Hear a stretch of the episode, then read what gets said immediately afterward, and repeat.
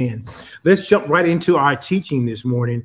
Uh, use this next 45 to 50 minutes to really just kind of uh, head down this road that we've been talking about the last several weeks, uh, talking about obedience. And this particular series is entitled Obedience, the Key to God's Heart. And it's important for us to understand that we should want God's heart, not just his gifts not just the things that come from him, but we want to be close to him. And part of growing, part of maturing, part of being a true child of God is about understanding our Father's heart. And so uh, I'm going to recap just a couple of things that we talked about over the last couple of weeks, starting with our foundational scripture in John 15 and 10, which we've read many times before. We've said it many times before, read out a couple of translations, but I don't think we can emphasize it enough. Mm-hmm. Here, Jesus says to his disciples, If you keep my commands, you will remain in my love, just as I have kept my Father's command and remain in his love. I think that's an important scripture because not only does it uh, persuade us that we should keep his commands, he says the purpose of doing that is so that we get to remain in a place of his love. And Pastor Raff talked about on Wednesday a position of love.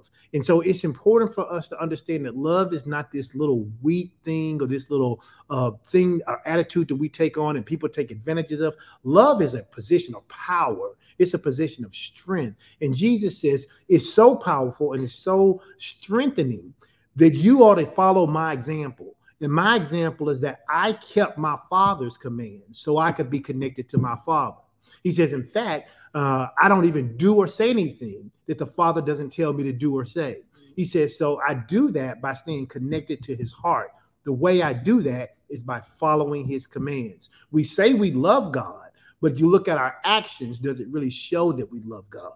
And the reason this is so important is because when we were talking about obedience, one of the things that we said is that obedience is really a way to worship him. Obedience is a way for us as individuals to honor and to worship uh, our Heavenly Father and our Lord and Savior Jesus Christ, who died for our sins. It is also a way for us to get closer to Him. And that should be the goal of every believer. Pastor John and I have been married 28 years. We're actually closer today than we were, even though we thought we were head over heels in love with each other 28 years ago. We're actually more connected now than we were back then. You may originally feel like, oh God, I love you so much. I love you. I love you. But over time, that should move from just beyond a, a feeling to to your actions and the way that it moves to your actions is that you actually start to obey what it is that God is saying. Well, Pastor Edwin, how do I know what God is saying? You spend time in His Word. You spend time in prayer. You go to a good Bible teaching church where they teach you um, the the principles of God, and not just not just tell you that everything you do is okay and God loves you. You can get away with it all. No, we have to keep the commandments of God. We have to keep the commandments of God. And then we started talking about a couple weeks ago these three key points that was really the the three pillars of our message. The first one was is that obedience is not optional for the believer. And and i think i've said it. I think you said it. I think pastor rafa said it. I know nitra said it last week. Centrisa said it last week when they prayed. We've all been saying this. Listen obedience is not optional for the believer. In fact, we even on prayer, if you were if you joined us, I believe on Tuesday, Pastor Nitra prayed and we all repented for all of the time we had yes. witchcraft and rebellion and stubbornness in our hearts that caused us to stop from obeying God. And I don't know about you, but I was so excited to see so many people who were saying on that broadcast. I think we had 66 people who, who showed up and were saying, Hey, Lord, I repent.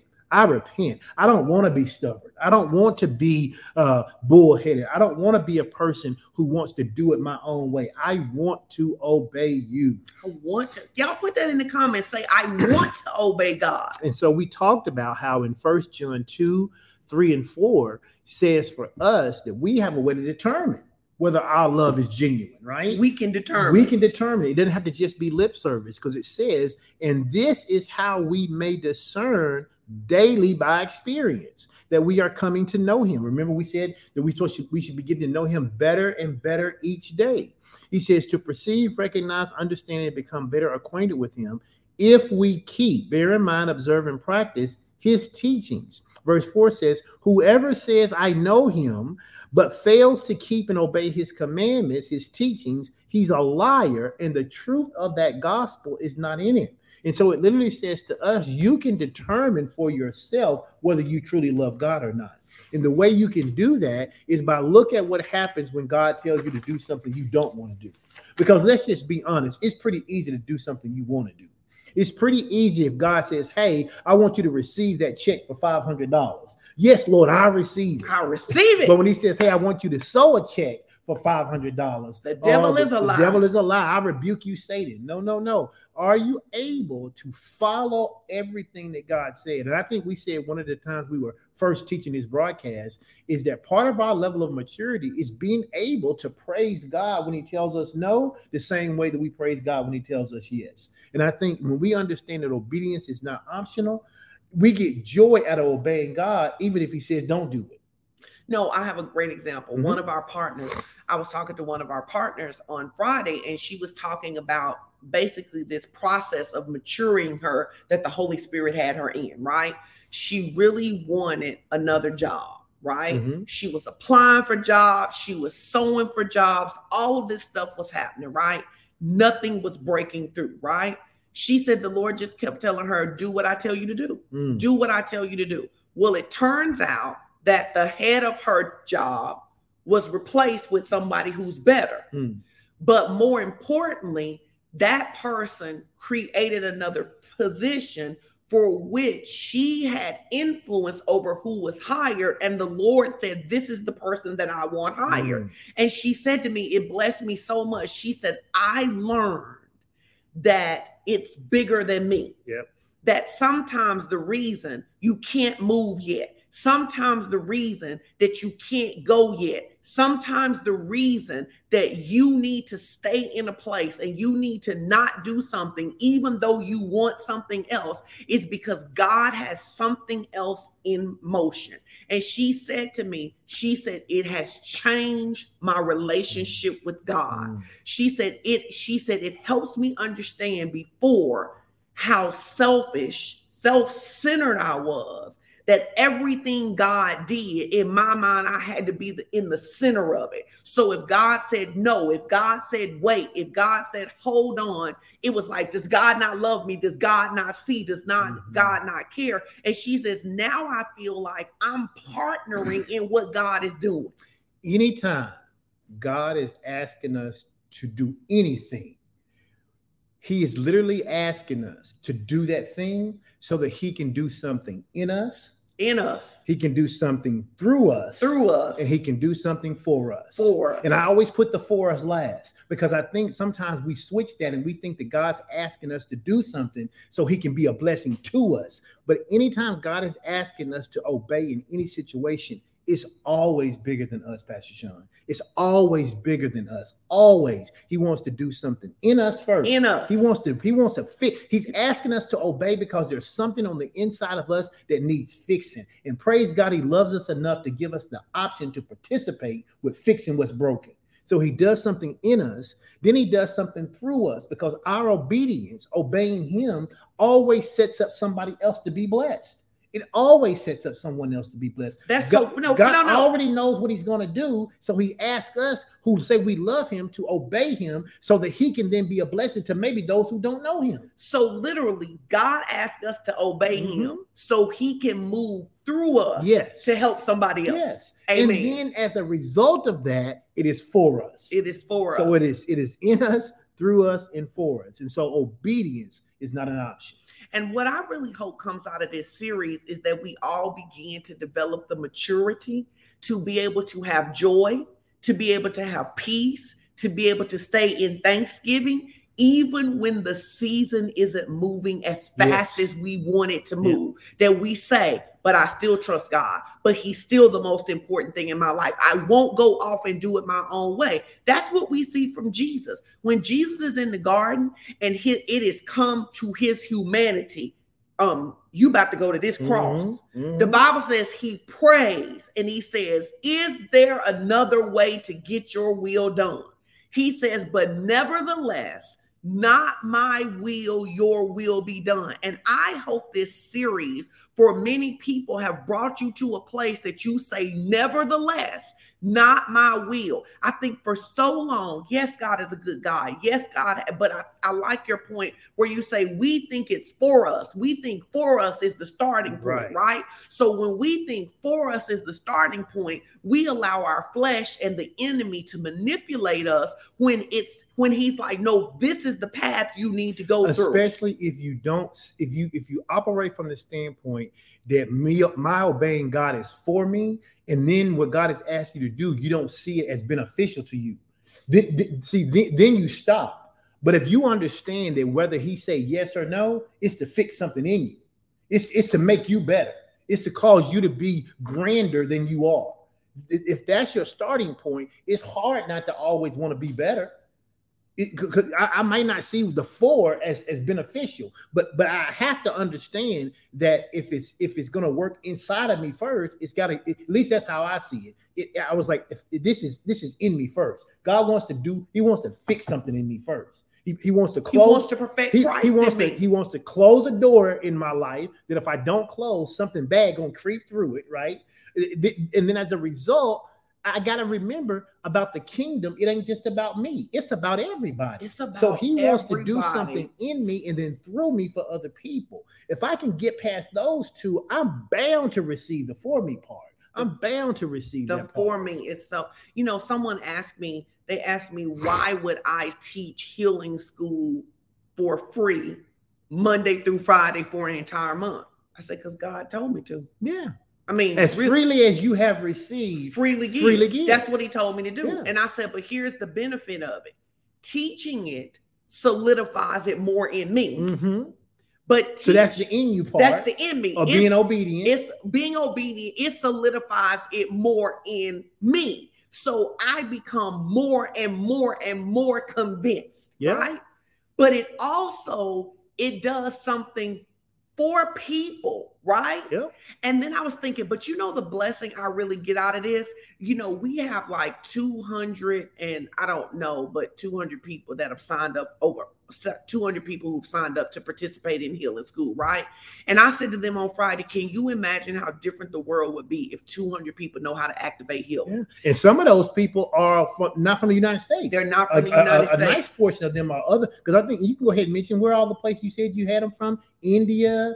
Uh, I know you said uh, South Africa, Nigeria, St. Martin, the United Kingdom, Canada, Can, Canada, I almost say Camden, Canada, and the Bahamas, right? Mm. And so it's a, so not India yet, but I believe okay. that I received that, right?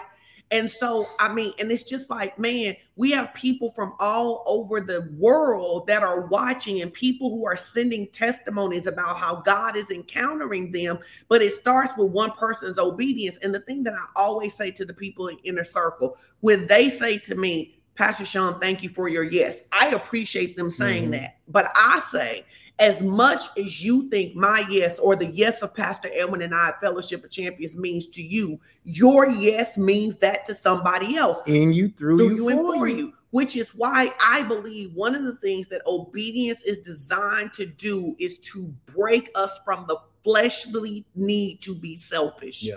Yeah. So this is so good. And so the question then becomes, okay, Pastor Edwin, how do I make obedience non-optional? Well, Psalms 119 and 11 says this is what you have to do. The psalmist says, Lord, your word have I laid up in my heart. What? That I might not sin against you. So when it comes down to it, what I have to learn to do is I have to be a person who is willing to go, you know what? I'm going to spend time in the word. I'm going to honor those four commitments that FOC talked about. I'm going to honor the fact that, you know what? I'm not going to miss a service. I'm going to honor the fact that I'm going to spend time in my word daily. I'm going to honor the fact that so Pastor cool. said it's important to pray in tongues. So I'm going to spend time praying in tongues. Maybe I don't have the endurance to do it for a whole hour at a time, but you know what? I got five minutes. I got five minutes. Even if I have to do that five minutes 12 different times, I got five minutes. And then what I'm going to do is I'm going to make sure that I'm taking communion because it's important. And when those things become important to you, then you start to read your word daily. And then God begin to takes you on these journeys. Because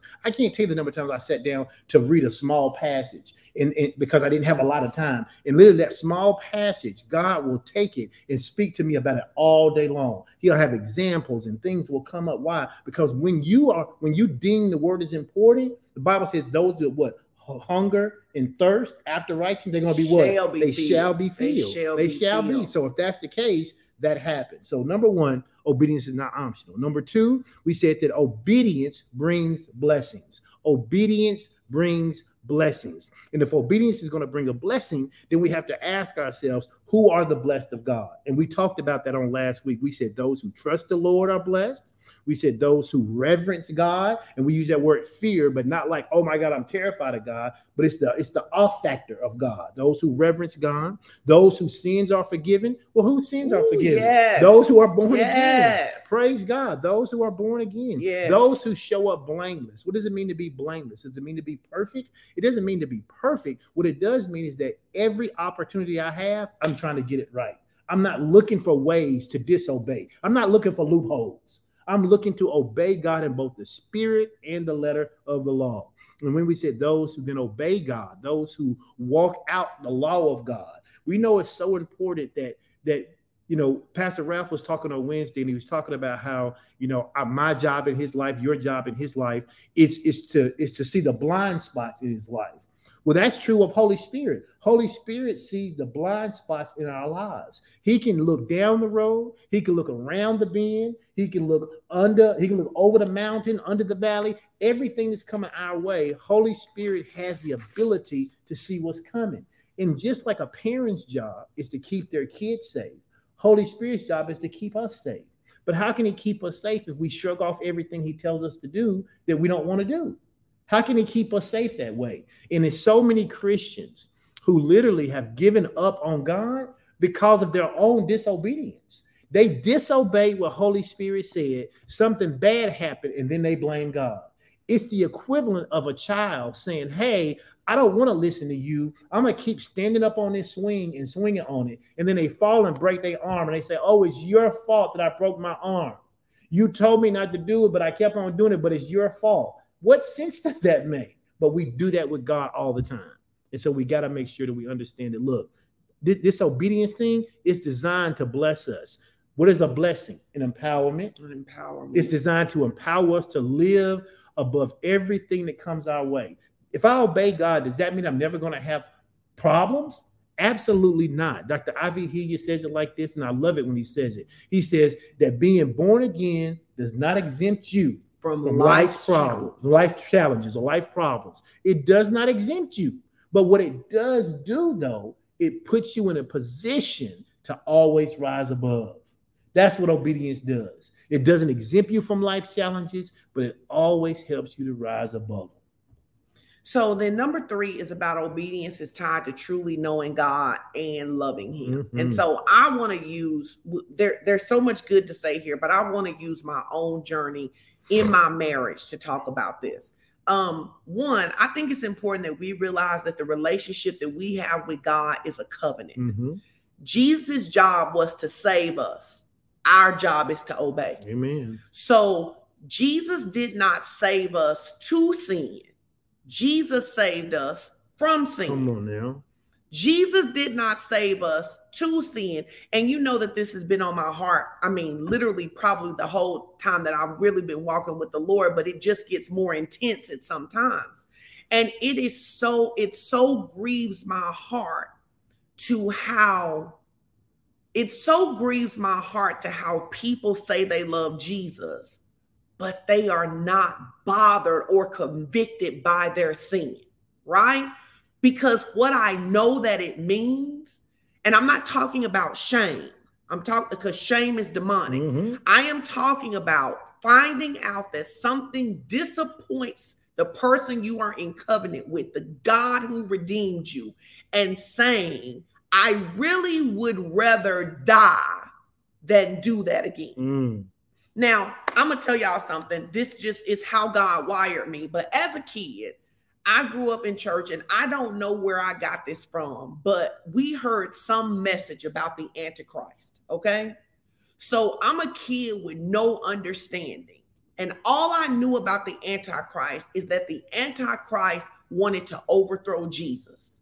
So as a kid, I used to pray to the Lord, God, honest truth. If I'm ever going to be the Antichrist, just take me home. Mm. Because the Bible says in Matthew, it would be better to cut off your leg than allow your leg to keep offending God. Now, you may go, that's really extreme, but I really believe at that point, God was developing in me this heart that as a kid, I used to say, I would rather come home than be the person who opposes you. So I understand that I sit in a very extreme seat there, but I don't know that it's extreme. I think it should be normal. And I say this in our marriage because when we don't care about offending our God, we either don't love him or we're operating in some kind of offense mm, against him. Mm. And I want to say this because in the beginning of our marriage, I didn't want to do anything to disappoint you. Mm. And then you did a couple things that I didn't really like, and you talked to me in a couple of ways that I didn't really like. So I developed this thing. Yeah, I love you, but if something bothers you, that's really on you. You work that out however you want to work it out. And I can remember times when you would be upset with me about something, and I would really only be upset because you were calling me out about the thing. Mm. I didn't really, I'm just, I didn't really have a heart to be better. I had a heart for you to stop talking to me about the thing that you wanted me to change. And then as we kept working on our marriage, I noticed that there became this thing that if something was important to you, it became important to me. Mm. If you said to me, Sean, it bothers you when you do this to me, that it became important. Kim, anybody married probably knows exactly what I mean. Where it's like, listen, I love you, but at the end of the day, I'm I really, I'm really not that committed to changing the thing that you don't like. And I mean, and I think if I think anybody who's honestly been married and walked through anything knows that. But the challenge is, is that here we are with God who is perfect. So God has never wronged us. He's never been the wrong one in the scenario.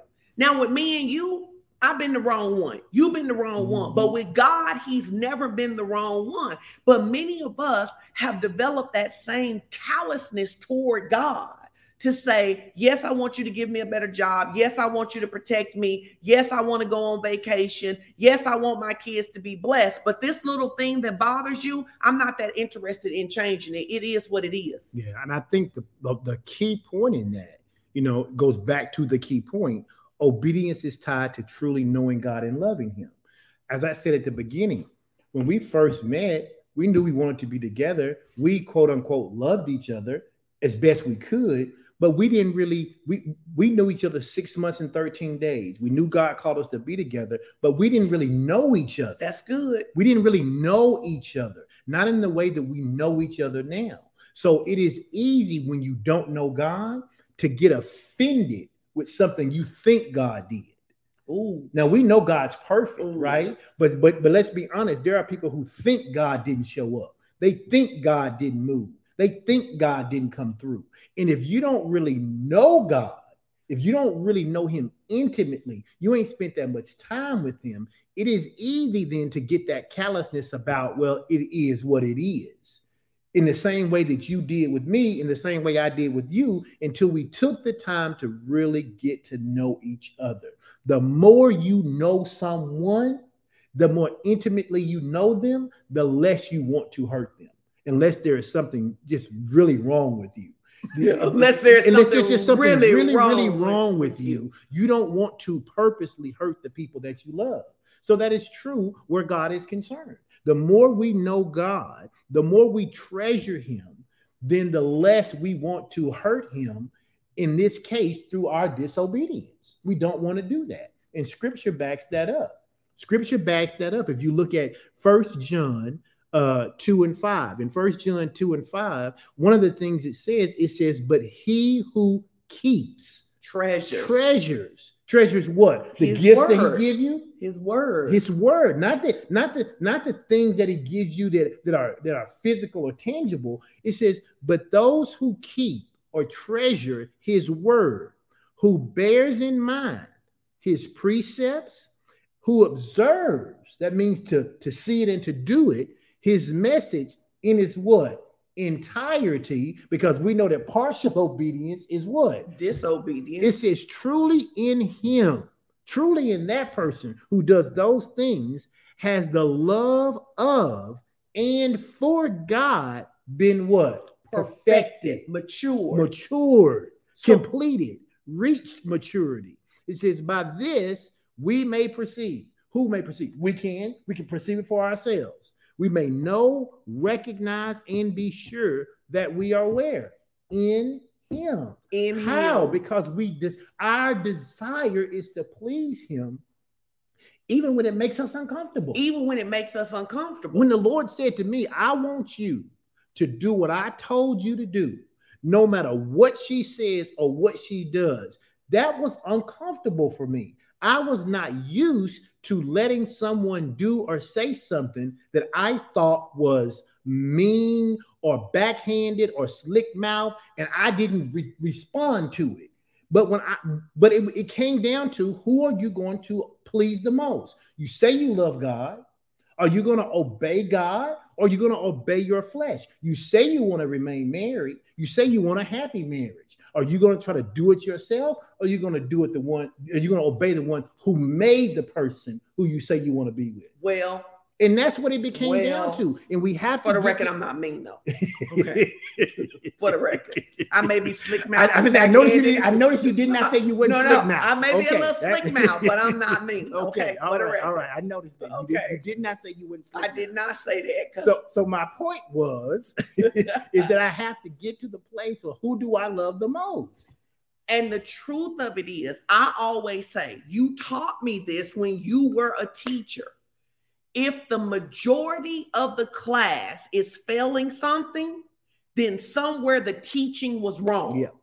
And I believe we as leaders, I don't mean me and strict. And it's so funny because I talk to my friends about this who are in ministry, and they say, they, they say, you say we like it's all of us. It is. Yes. It's all of us. And somewhere we did you guys a disservice because we made you think that because Jesus loved you, you did not have any responsibility to love him back. Mm. And so you we created this false gospel for Mhm. you that says Jesus loves you. He doesn't care what you do. He you can and here's the thing, can you come to Jesus however you want to?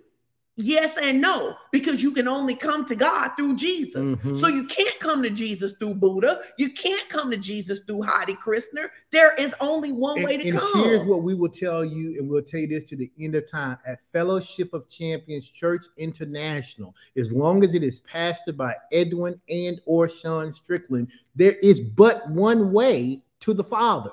That's all we'll ever teach, and it is through Jesus Christ. And I want you to be clear on that, because because sometimes people be like, "Well, what do y'all believe?" Let me tell you what we believe. We believe that there is one way to the Father, and that is only through Jesus Christ.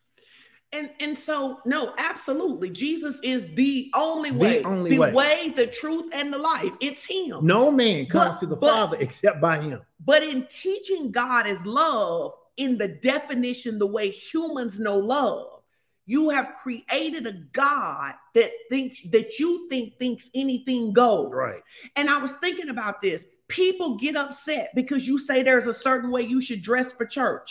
People get upset because they say if you're a believer, there's a certain way you should live. And what they want to come back with and say, well, God loves us. Yes, He loved us so much that He wrapped Himself in flesh to come and rescue us from sin, not to free us to be rebellious. Amen.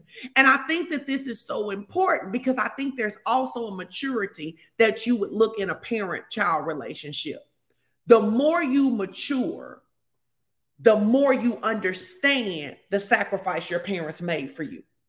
And the more you understand the sacrifice your parents made for you, then the less you want to cause them any stress and strain because of the sacrifice that see when I hear a kid say, I didn't ask to be here you owe me this. All I hear is immaturity mm-hmm. because anybody who understands, when you begin to understand the sacrifice that your parents made, even when you wouldn't have done it that way, but you say they they did good by me, then there is a maturity, there is a thing that you would do for them just out of your love and honor. But the reality of it is, is that as a whole, we don't have a society with a lot of love and honor. Yeah. What we have is a society that says you should be able to come anywhere you want to, even into the house of God, and do anything you want to do. And if you don't let us do it, you don't love Jesus. No, you are deceived and you don't have intimacy with God. Yes. Because when someone has,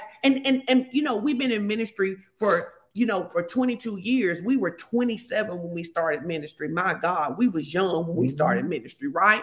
Well, we've had some maturity that we've had to do. When I look back at my own life and go, I had the audacity to say that I would not correct people anymore mm-hmm. because I got offended at how the people talked mm-hmm. about me what I can tell you is that that just meant I didn't love God more than I love myself. Right. It meant that I loved my reputation, I loved my feelings, I loved my desires so much that I was willing to say to God, I will ignore and disregard your word in order to do what I want to do. Absolutely. Now, I just want to know can anybody else tell that kind of truth about themselves? That, but what we should see is that the immaturity I had at 35 should not be the immaturity that I have mm-hmm. at 50. There should be some growth.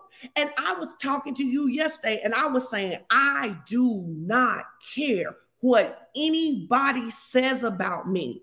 I will never stand before the Lord again and tell the Lord I won't do what you told me to right, do. Right. Because, Why? Because, because I'm offended for some reason. Because right. because offense shows that I'm immature. And, and that's really when you think about when it says when Jesus says if you obey that word obey if you look at it in the in the I think it's in the in Koine Greek or whatever it's called if you look at that word it literally means continuously. It doesn't mean a one-time thing. And I think sometimes we we're like, God, I obeyed you, but it's not this thing of just obeying one time. It's like, wait, I'm I'm continuously obeying God. It imp- it implies a continuous action. It means to continue on and on and on and on. And then here's the benefit of it, right? John 15 and 14. Yeah. John 15 and 14 says it so plainly that it, it's like, why would you not want to obey God? It says, You are my friends. If what? If you, you keep, on, on doing, doing, that's what he was talking about. John 15 and 10 talks about obeying. John 15, 14, he comes back and he says, Now, if you're my friends, if you keep on doing, if you keep on doing the things which I command you to do. So sometimes, I'm not trying to be funny, people are singing that song, I am a friend of God. I can't stand you, are lying. You're not his friend. And not unless he, he, gives a qualification to be his friend. And God gets to decide, just like we do, who our friends are. And, he's, and, and he Jesus says, says, here's the test, though. Here's the test. You're my friend if you keep on doing what I command you to do. So there's no guesswork in this. You don't have to be like, oh, I wonder if I'm God's friend or not. Ask yourself, am I doing the things God told me to do? If you're doing those things, not one, but if you're doing all of those things that God is telling you to do, you're doing it from a pure heart, then you can say that you are a friend of God because Jesus tells us if you keep on doing. If you keep on doing, keep on doing. He didn't say our friendship is forever, no matter what you do. He says, if you keep on doing if these you things, keep on doing these things that I command you to do. So, how do you develop a friendship with God? How do you develop a friendship with God? You were developing a friendship with God every time you treated me the way He told you, even when you wanted to do something yes. else. That's when you were developing a friendship with God. You were not developing a friendship with God when God was telling you to be quiet and you kept talking. Yep. Same for me. Yep. We're developing a friendship with God when God, when we are doing what He tells us to do. And anybody who is teaching something else is teaching another gospel that Paul warned about. I, I I'm deceiving my, I am deceiving myself to say I am a friend of God where literally my life is filled with disobedience yep. and rebellion. Yep. Am I a child of God? Yes. Does God love me? Yes. How many of you love people that's not your friends? Mm. I love a lot of people, sure, but you're not but my friend. Not friends, right. But you're not a friend. Right. So we we're not saying God doesn't love you. We are saying that obedience is the key. Why God you here's the thing, until you commit to obey, you obey, then you understand. Mm-hmm. It is the obedience that puts you in position to be able to even understand the mind of God. Because many of the things He tells us to do, because our thinking is not His thinking, on the front end don't even make sense to mm-hmm. us. It's just like the young lady who was talking about how God had her stay at that job and she didn't understand why. It didn't make sense to the end of the matter. And so he says, If you obey me, you will remain in my love, just as I have obeyed my Father. He said, I obey. This, this is really what Jesus said. I obeyed so you could. Mm-hmm. Tell your neighbor, say, Jesus obeyed so I can. He became our example. Even though, and our even, empowerment. He, he, was like, even though I have all of this authority and all of this ability, at the end of the day, I'm gonna do what my father told me to do. I'm at the end of the day, I'm gonna do what my father told me to do. And it was interesting too, because when we talk about Jesus, you know, we understand that Jesus was 100% man. We also understand that he was 100% in his divinity. We understand that he came as the word of God, wrapped himself in flesh, and lived among men to give us examples. Even Jesus, the Bible says, had to learn obedience. obedience. He, now somebody says, "Well, wait a minute. What do you mean Jesus had to learn obedience?" It's not that Jesus didn't know how to obey, because in his deity, he he, he was perfect in his obedience. Teach it, babe. What he was is showing us how we too can be born again in our divinity state and also live in a fleshly body, but yet still obey.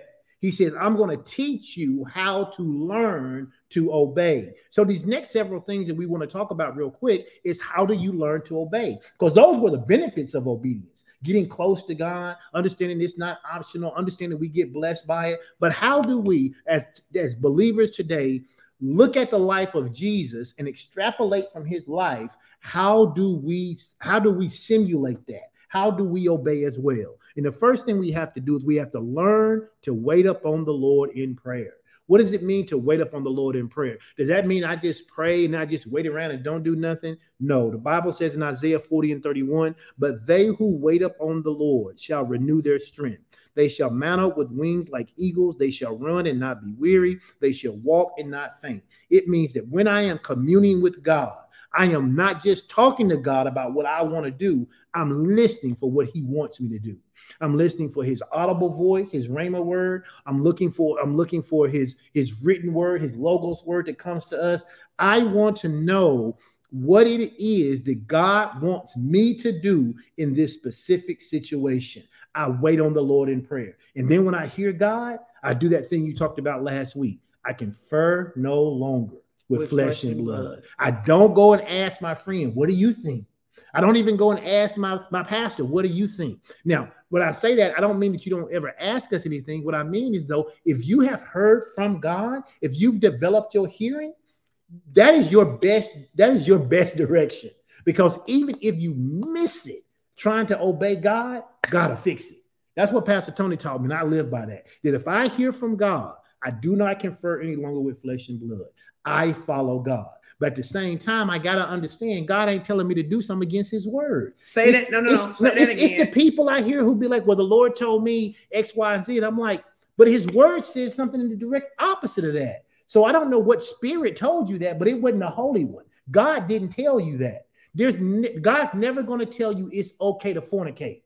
Never. He, he's never gonna say, "Well, it's, it's, it's okay. You're not married. You can fornicate because God knows." Because I know you get you. horny. It's just not going to happen. Any of that stuff that you're saying that God told you that the Bible goes strictly against, y'all are missing it. So that's why you need to go back and wait in prayer. So the first thing you got to do to learn obedience is learn how to talk to God and hear from God in prayer and then obey. I love that. You and, and but think but think in Isaiah 40, look at the promise he says. He says, when you wait on the Lord, what's he gonna do? Mm. He's gonna renew your strength to obey. If it say, what is it? Renew your strength to what? To, obey. He says, if you get before the Lord and you say, and there will be times in your life where the Lord is going to ask you to do something. Hear me, hear me. There are going to be times in your life where the Lord is going to ask you to do something you don't want to do. He is going to ask you to walk away from a relationship. He is going to ask you to serve somebody in a way that you don't want to serve. And what do you do? You get before the Lord. And when you're before the Lord, really waiting on the Lord says to me like this Wait, how can I serve you? Mm-hmm. Waiting on the Lord says to me, I need to have your heart on this matter. So I'm sitting in your presence until I get your heart mm-hmm. on this matter. Yep.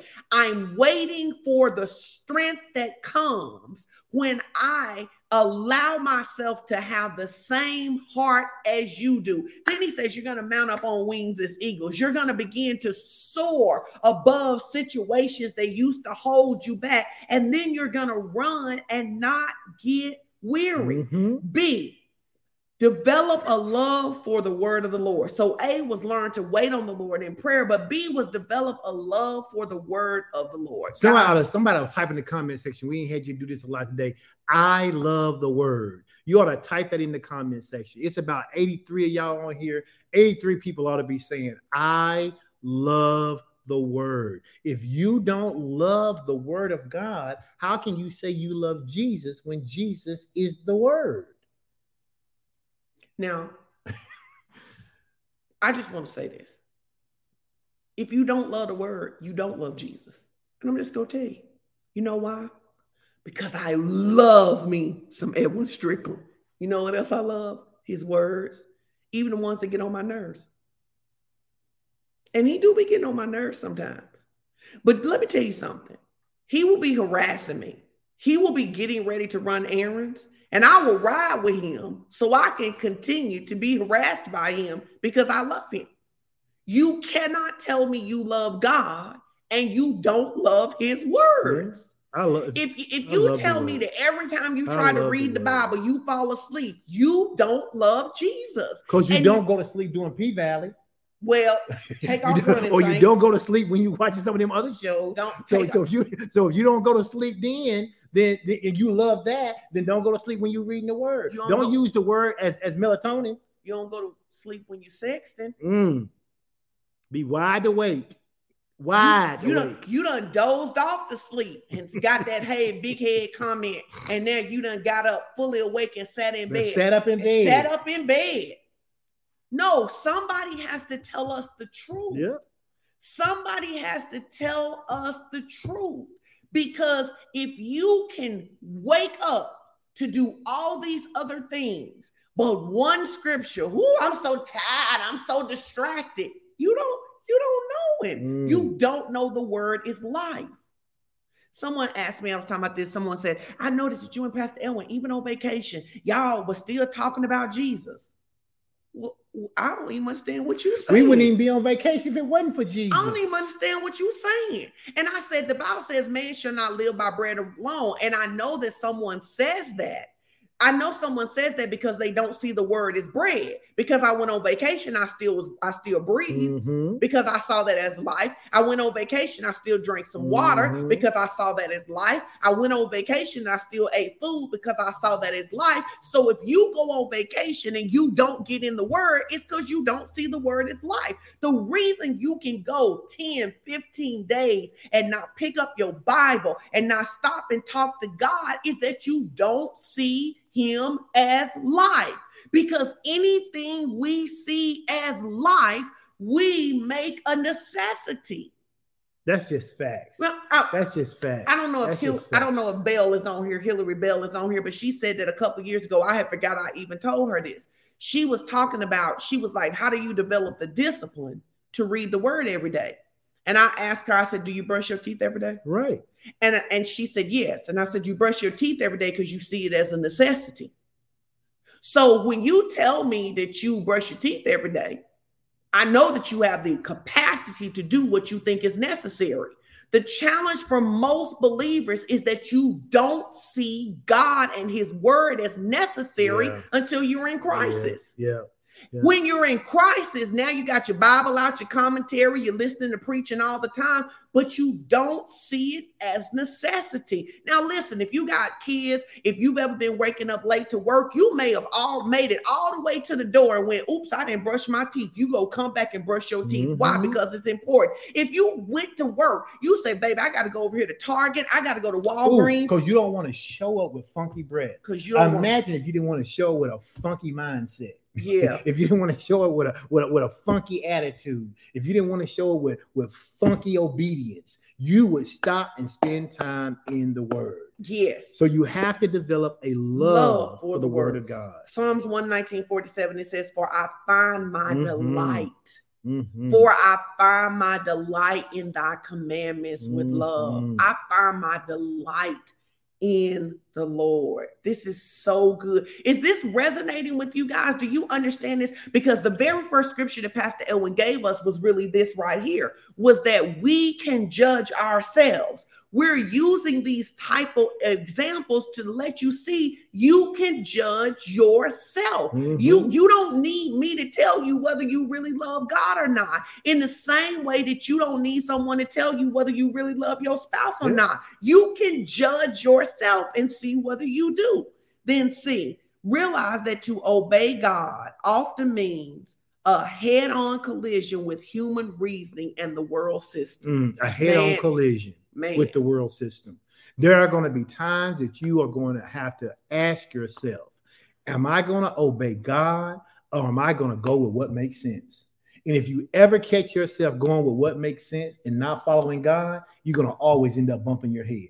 You're going to, God, all, let's put this in the comment section. God already knows what he's going to do. I live by that. God already knows what he's going to do. So if I have to choose between obeying God and doing something that, that, that, makes more sense based on my educational reasoning, I'm always going to go with God because God already knows the outcome. He already and he wouldn't have me to do. do it a different way if he if I was going to benefit by, by doing it another way. He says, You have your educational reasoning, you have this world system, and you can do it that way, but the best outcome is this way. Why wouldn't I obey God? Why wouldn't I Why God? wouldn't I obey God? We watched a TikTok yesterday. A young lady said she was about to walk into the biggest deal of her life. Yep. She was about to she was about to be signed on a podcast for the biggest deal of her life. She took her legal team and as they read the contract in very small print, it said if you take this job, if you, I mean, not this job, this contract, you cannot. While she's on the air, she can't. While, while she's on the air, she cannot mention the name of Jesus or the Holy Spirit. Yeah. She said it said you can say God, you can, you say, can say Allah, Buddha, Buddha, you can say Allah, but universe, you, energy. can say universe energy, but you cannot say Jesus. And I loved her position. She was like, a lot of people would say it doesn't really matter. And she was like, I am unwilling to compromise what I know about Jesus for this money. But most people don't live that way. Right. Because most people would say, well, you know what? I just won't say it on the air, but I'll say it when I get off. But the principle was they were stifling her ability to use the name of Jesus or Holy Spirit. Which was, was, an like, indictment against yes, Jesus. Absolutely. She Be- was like, it's not worth the money to me. If this is the contract they have, God has something better for me. And most people have not become that resolute enough to live like that. Proverbs 1 and 7 says, It is the fear of the Lord, the reverential fear, the eye of God. It's the beginning of all knowledge. Fools despise wisdom and instruction. He said, Fools despise wisdom and instruction. But when it comes to me, as for me and my house, we're going to obey God. We're going to obey God because obeying God always puts us in a better position than by our own human reasoning. Well, and here's the thing I love this young lady's position I did not have it as big as that, but I did have coaches that told me I should stop talking about Jesus. Mm-hmm. They was like, you know, you could go further. You could get more clients. You could get more clients if you stop talking about Jesus. And I was like, well, they they not my clients because well, and they wouldn't. and even if you didn't talk about it to get them, you what you're called to do is to talk about him in their deliverance and in their growth. So then they would just be you would be false advertising to those individuals. So that wouldn't be worth it. And then the next thing is D. Once we understand that sometimes we're going to have to collide with human reasoning, the next thing we need to understand is that sometimes God will allow us to walk in the dark places so that we can learn how to trust Him. Hear me. I didn't say God puts us in dark places. Help I didn't. I did not. I did not say God gonna kill your mama to teach you something. I did not say God's gonna give you cancer so He can teach you something. I did not let God. I did not say God's gonna let you have the abortion so He can teach you to trust in Him. That is not what I said. That is not what I said at all. What I said was is that there will be times when you obey God, things may look dark, and there may look dark longer than you want them to look dark. But in doing that, God allows us the opportunity to see whether we're going to turn back or whether we're going to keep trusting Him. It is why the Bible says in James 1 2 through 3 count it all joy, brethren, when you meet various, various trials or, or you fall into various temptations. It says, For you know that the testing of what? Our own faith. We ain't test God, God ain't being tested. He- He's he said, Hey, look, I know what's in you. I'm trying to let you see what's in you. He said that the testing of your faith will produce steadfastness. That's that thing that Pastor Ralph talked about two or three uh, weeks on perseverance. When things get tough, am I going to stick through it? Or am I going to give up? Am I going to cave in? Or am I going to quit? We have to understand that there are times that we walk through dark spaces, not because God put us there, but it's those opportunities that when we walk through those dark spaces, God is showing us what's in us.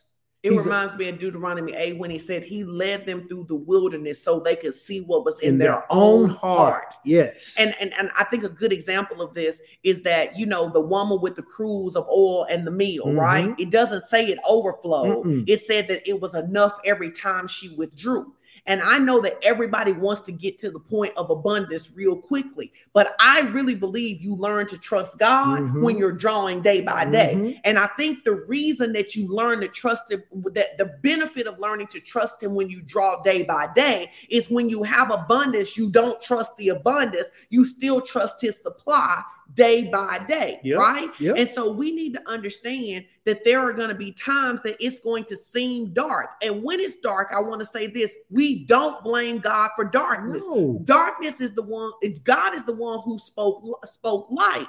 So the enemy comes to do these things to us, and then God in darkness lets us see what's on the inside of us that we are overcomers. Because here's the promise He makes us, babe: greater is He that's in us. You know, if you ever been in a cave or any dark, dark space where it's pitch dark, kind of dark where you can't see your hand in front of your face, you can light a small lighter and it'll light the whole room. That little light bl- just, just overtakes all that darkness. That's what God's word does in our heart. When things get dark in our life, that word ought to be illuminating everything Yes, for us. yes, yes. But if you don't yes. have the word, if you haven't fallen in love with God's word, then when it's when it is dark in your life, it stays dark because you don't have the word of God to illuminate that light in your life.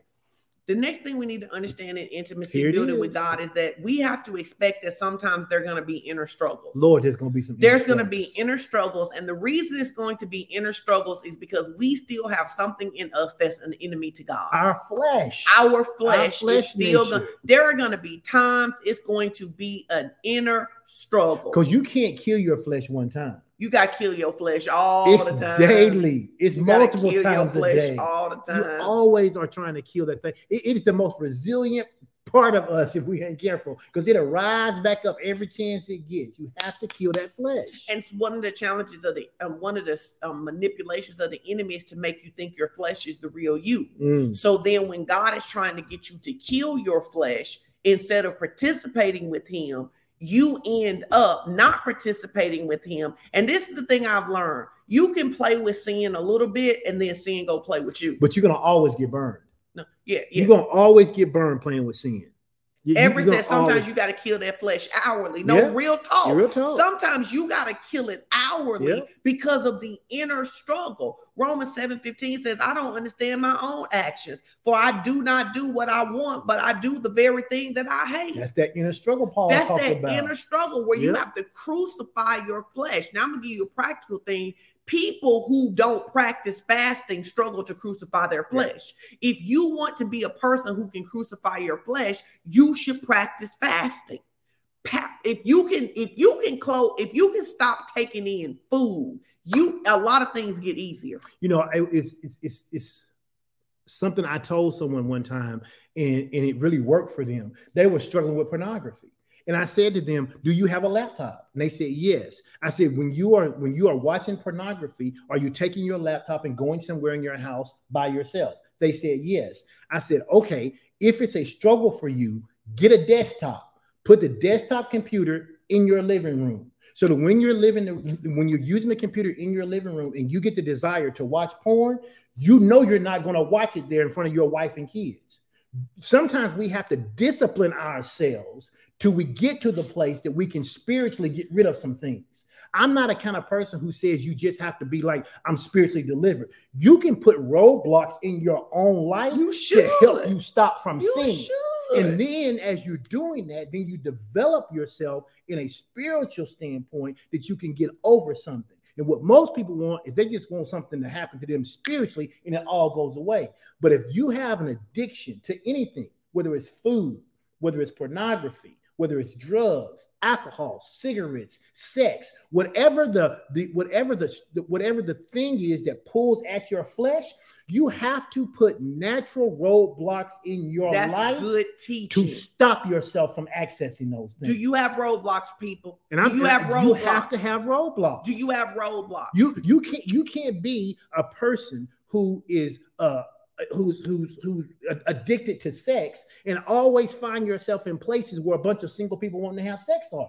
You can't do that. You're going to have sex. You cannot be a person who says, I want to stop smoking cigarettes, but you keep buying them at the store. and you keep going out on break when everybody else. I'm You just gonna stand out here and talk to y'all. Boundaries in your life. Do you have boundaries in your life? And we both have boundaries in our life. And there's nothing wrong with saying, Hey, I know my own proclivities. I have to be careful not to put myself in situations where the very thing I desire is easily accessed to me. I, I can't do it. You know, if you're a person who loves to snack at night, then you need to lock your snacks up somewhere and give somebody else the key.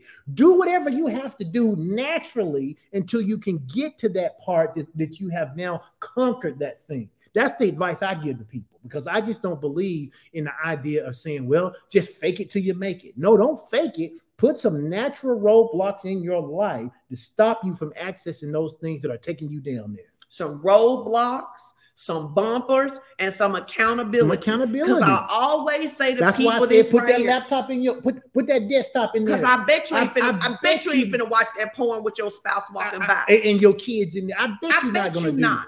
It. It, it's like And he this. said it worked for him. He, it, I'm sure it did because we put the roadblocks there until our brain can can because really the problem with addiction is that the addiction kicks in before your natural Yes. thoughts do, right? So you put the roadblocks in life. Is this helping somebody? You put the roadblocks in place so that there are times for you to push yourself back, push yourself back, push yourself back, and also good accountability. Yeah. I can remember years ago when our church was abundant life, college students who did not want to have sex, who had made a decision that they weren't going to fornicate, would call me. Mhm.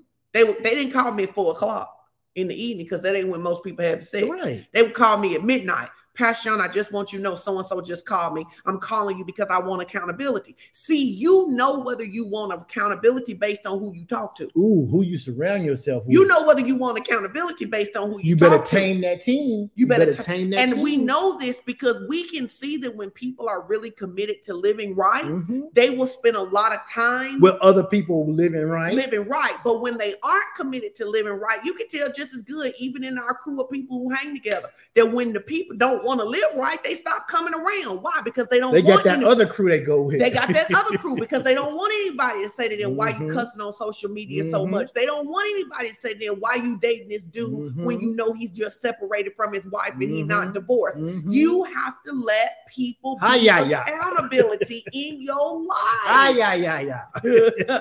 all right, all right, all right. Make make the decision. The next one, make the decision that there is no substitute for your obedience. That is so plain. Make the decision. There is no substitute for your. You can't give enough. You can't fast enough. You can't serve enough. You can't pray enough. Obedience is obedience. Nothing else substitutes for obedience. Nothing else you do substitutes for obedience. That's all it is. Make the decision. You make it. That there is no substitute for your obedience. And I love this scripture, Deuteronomy 11, 26 through 28. He says, Behold, I set before you this day a empowerment, an opportunity to be empowered, or the opportunity to be unempowered, a blessing or a curse. He says the blessing comes, the empowerment comes if what? You obey the commandments of the Lord your God, which I commanded you this day. He says, but that unempowerment, that curse, it comes if you will not obey the commandments of the Lord your God, but turn aside from the way which I have commanded you this day to go after other gods, small g. Anything God has told you to leave alone and you go after becomes a God in your life. Yeah. He says, which you have not known. He says, literally, you are a born again believer. Stop going after that porn. I, I, told you to leave that alone. Stop going after that woman. Stop going after that man. Stop going after those drugs. Stop going after that food I told you to leave alone. You're getting sick every other week because you keep eating the thing I told you to leave alone. Stop spending your money like that. Stop it. You keep ending up in a crisis. The reason you never have the money for the things that are unexpected is because you won't listen to me when I tell you how to spend your money. Even when I tell you to stop giving your family money. When I tell you to stop giving your cousin money, when I tell you to stop billing everybody out, you trying to be nice. Obey God. If God tells me not to give to you, I love you, but I ain't giving it because I'm not going to be the, the person standing between you and God. I love what Trinika said because it's such an old people saying. She said, close the door and stop dabbling. Stop dabbling. Stop dabbling. Stop dabbling in sin. And one of the deceptions of the enemy is that he gets you to think it's just a little bit. Yep. It's just a little bit. But it just takes a little yeast but to make it the whole thing. It just takes a little yeast. Oh, we were talking about this yesterday when we were walking. One of the things, if you're going to obey God and you're going to stay free, guys, and then we have one more point out of this, you have to understand that there are some things, there are some global things. Mhm. There are global things that none Mhm. of us should be doing lying, committing adultery, murder, covetousness, all this stuff.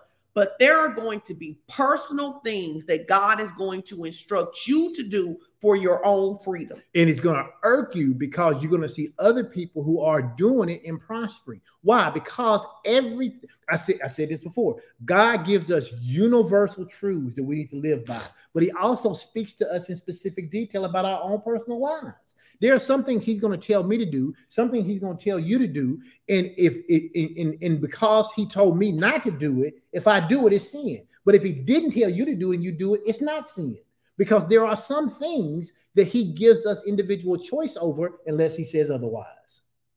Unless he says otherwise. They're to be, they're just going to be things that God is going to say to you, you don't get to do that too. There is a cost for walking with God. He's going to say to you, you don't get to do that. You may be with everybody and they eating cheese. He said, don't you eat that cheese pizza? Yep. Don't do that. There, it may be things. I have a very strong word about not drinking. Yep. A very strong word, very strong conviction. I didn't understand it, but I know that part of it is that most prophets don't have permission to drink. When we got to the um to Mexico and they handed us that little champagne, baby, I set that little champagne straight on that table. It stayed there all week. Cause I cause what you're not gonna do is catch me up with it's just a little bit. And I want you to know this because this is what the enemy does.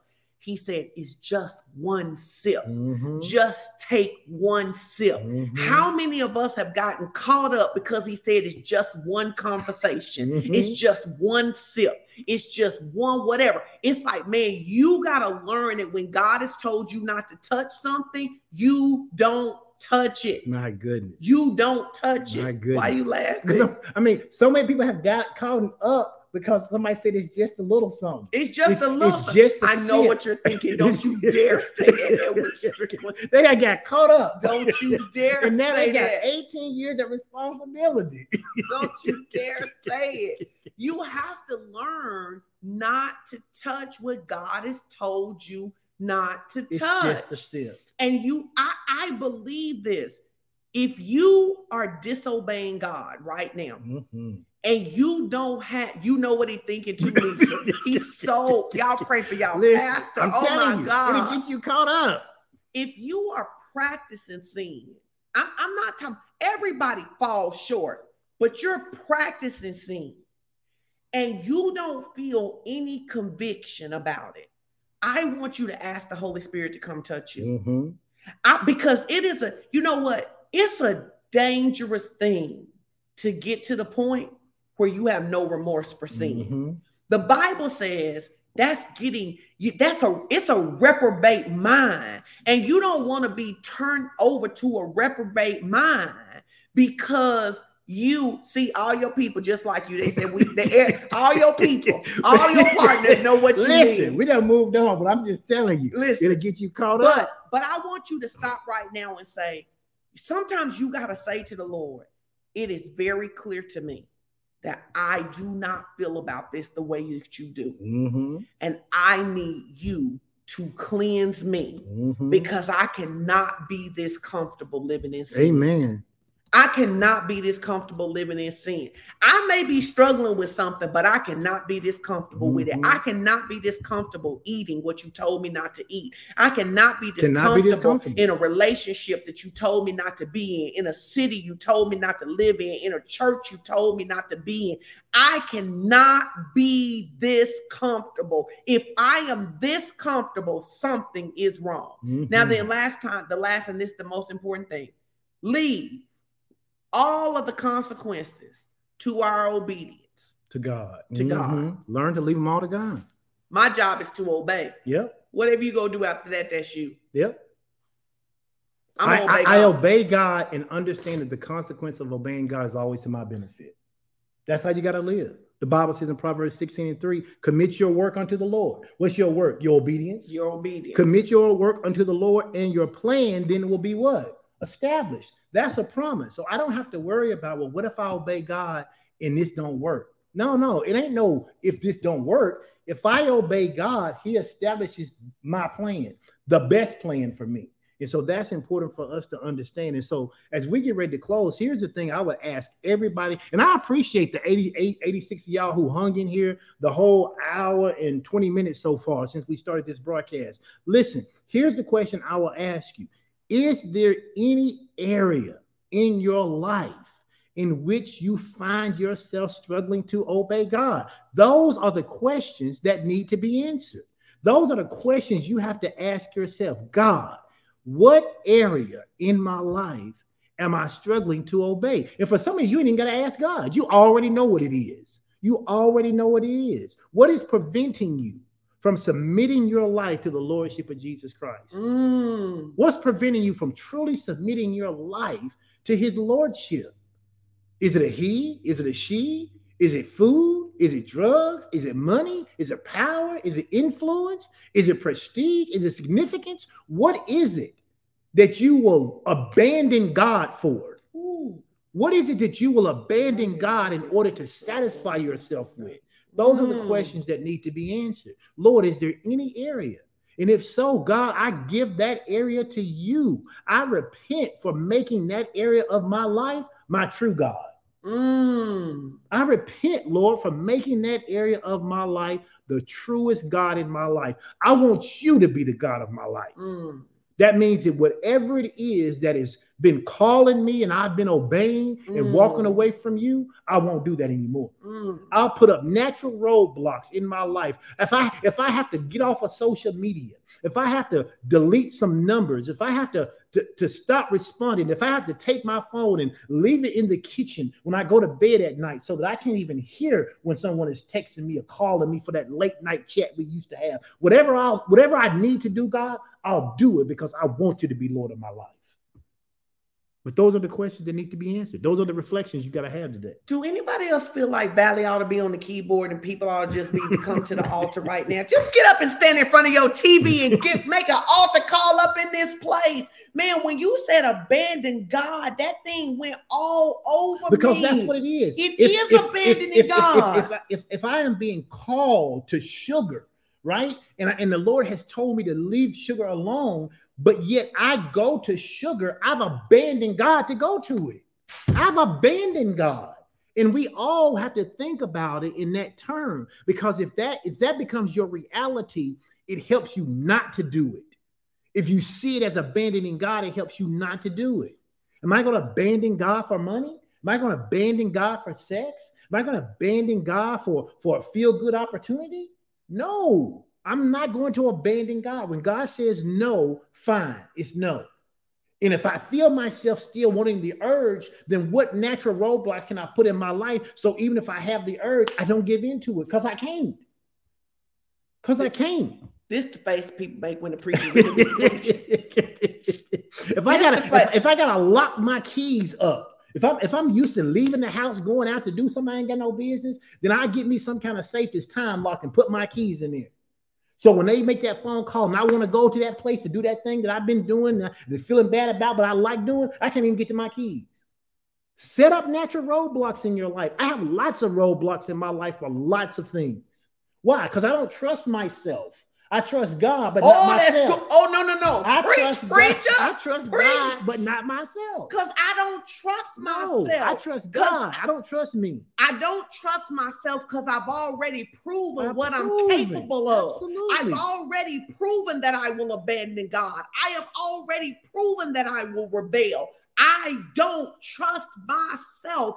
I trust God. Yes. Baby, you don't preached a good word up in here. Clarissa said, stop hitting the B and abandon so hard. I feel bad. Or you can stop abandoning God. Uh, like really, because here's the thing. Or or or or you can or stop you can stop abandoning, abandoning God. God. Yes. Listen, guys, when you it tell your neighbor, say, it is it is not good to feel shame. It's not. But it is good to feel conviction. It is.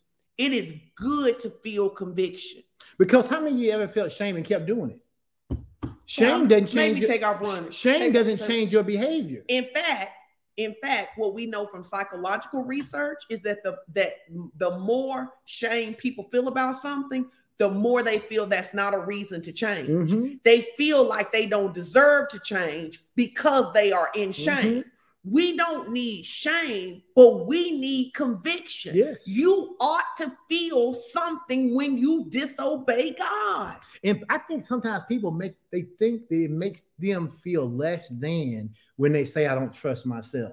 You shouldn't trust yourself. Yourself is your flesh. That's the part of us we're talking about. I trust the God in me. It's the flesh in me I don't trust. So I block him out in every way possible so that I always can end up doing what honors my father. You know, we always try to tell a transparent um story, right? And because I want people to understand this, that this is to your point. You did not know this story. Yesterday morning, I woke up before you did, and I was watching TikTok, right? Mm-hmm. There was a story on TikTok about how a mother had killed somebody for touching her kids appropriately, right? Mm. I literally said out of my mouth, I would have murdered them too. The Holy Spirit said, I know you would have, right? The deception is to not believe you have that capacity mm. in you, to think you have a maturity that you have overcome that you don't have. Baby, I said it came up out of me so fast, I was like, oh, I, would have definitely killed him too. And the Holy Spirit said, I know you would have. He said, that's why I put certain barriers in your life to mm-hmm, protect you. Mm-hmm. You didn't even know that that when mm-hmm. he was mm-hmm. saying, I don't trust myself in situations of anger. Mm. I don't trust myself because I know what myself will do if I get enraged. I demonstrated it before, mm-hmm. right? So if you've ever ended up in the bed with somebody you weren't supposed to be with, why would you trust yourself? If you you've ever yourself? ended up drinking when the Lord told you not to drink, why would you trust yourself? If you've ever done anything that you said you weren't going to do again, why would you trust yourself? Why would you trust yourself? Because whosoever said to the Lord, if I just ain't pregnant this time, mm. if she just ain't pregnant this time, Lord, I promise. And your conviction to not have sex may have lasted seven days. Mm. Maybe, maybe. So, you guys, we need to bring our whole selves to Jesus. Amen. So that's what we're doing today. So we want to give you this opportunity. I need to see in the comments somebody's like, you know what? I just came into another level of obedience. I just came into another level of, of um, dedication. I'm dedicating my life to Jesus. Because Andrew said, You in my business now. See, because mm-hmm. you done prayed that prayer and then you went right back. We've all said there was something we weren't going to do. We weren't going to curse anymore. We weren't going to overeat anymore to end up in the same place. So, what we're asking you to do is to bring the next level of obedience mm-hmm. to God. Mm-hmm. I'm bringing all of me to God. I'm bringing all of me to God. And as you do that, I want you to put in the comments I'm bringing all of me to God. I'm rededicating my life. Yes, I'm bringing all of me yes, to God. I'm bringing yes. all, God deserves more. I'm coming into another level of understanding and obedience. Come on and surrender yourself publicly for everybody to see. I'm giving my whole self to God. Mm-hmm. Now, Father, you see the people that have lifted their hands today and said, I'm bringing my whole self to God. I'm coming into a new area. Holy Spirit, we ask you to burn up everything that's not like you. We give you permission to dismantle every relationship we should not be in. We give you permission to dismantle every mindset that we should not have. We give you permission to flow in our lives and to Absolutely. allow the will of God to be done. We give you permission to cause us to be everything that you have called us to be in Jesus' name. And we repent for fighting you, and we repent for ignoring you, and we repent for abandoning you, and we repent for pretending that we did not feel your nudge and hear you calling us. We are coming home today. Amen. We are bringing our whole self to you. Mm-hmm. We are not comfortable with our disobedience. We are not comfortable with rebellion. We are not comfortable acting like the devil because we do not belong to the devil. We are bringing our whole self to you. We make a decision to turn, and Holy Spirit, lift your hands if you can. Holy Spirit, I mm. ask you to feel every place yes. that was previously occupied mm-hmm. by rebellion. Yes. I ask you to feel every place that was previously occupied by disregard oh, for you. God, I ask you to feel every mm. place that is not like you. I want all of Jesus. All of Jesus. I want all of Jesus. Yeah. Come on, and if you did that, give God some praise Amen. in Jesus' name. I love Amen. the people saying, "I repent. I repent. I, I belong direction. to you." Yes. I repent. I belong to you. I want to encourage many of you to come to the fire experience December 9th through the 11th. I want you to come to that. It's just going to be a profound week of supernatural, of us repenting, of us laying before the Lord, of us partnering with the Lord. And there are going to be so many miracles. And I would love for you to register and to be a part of that. You can find more information about that on my page. And now it's your opportunity to give. Amen. Now, but as you're preparing to give, because we're 100% tithers in this church, as you're preparing to give, I want to say to you, some of you are watching and you know you should be partners with this ministry. Oh, you and I was going to say something about partnership because somebody asked me this what? week. Someone asked me this week. They was like, Pastor Elwin, I've been following Fellowship of Champions uh, for over a year. And they said, and, and I started going back to my local church, but the stuff they're teaching at my local church seems to not be in line with the things you've been teaching. And since y'all been teaching, I've been growing and growing and growing, and I'm wondering what I should do. And so I said to them very plainly, I said, listen, you have to understand that sometimes when you are a part of a ministry, it's to grow you to a certain point. I said, in your local ministry may have done that. I said, but I'm going to encourage you that you never put yourself in a position where you are having to decide between two different words. I said, if what they're teaching you at your other church is helping you to grow and, and what we're teaching is different, I encourage you to stay there. But if what we're teaching you, you say is helping you to grow this last year, and you keep hearing things you've never heard, and your life is being better, but then you go to your local church and it's not what they're teaching and it's against what we're teaching, I said, you're going to have to make a decision. You got to make a choice. I said, I'm no longer going to tell people, you know, well, it's okay. You can go. Your listen, do not undo the work that we're doing with you. If that's the case, make Fellowship of Champions your church. And, they, and she said to me, she said, Can I just be a partner with your church and not have a local church?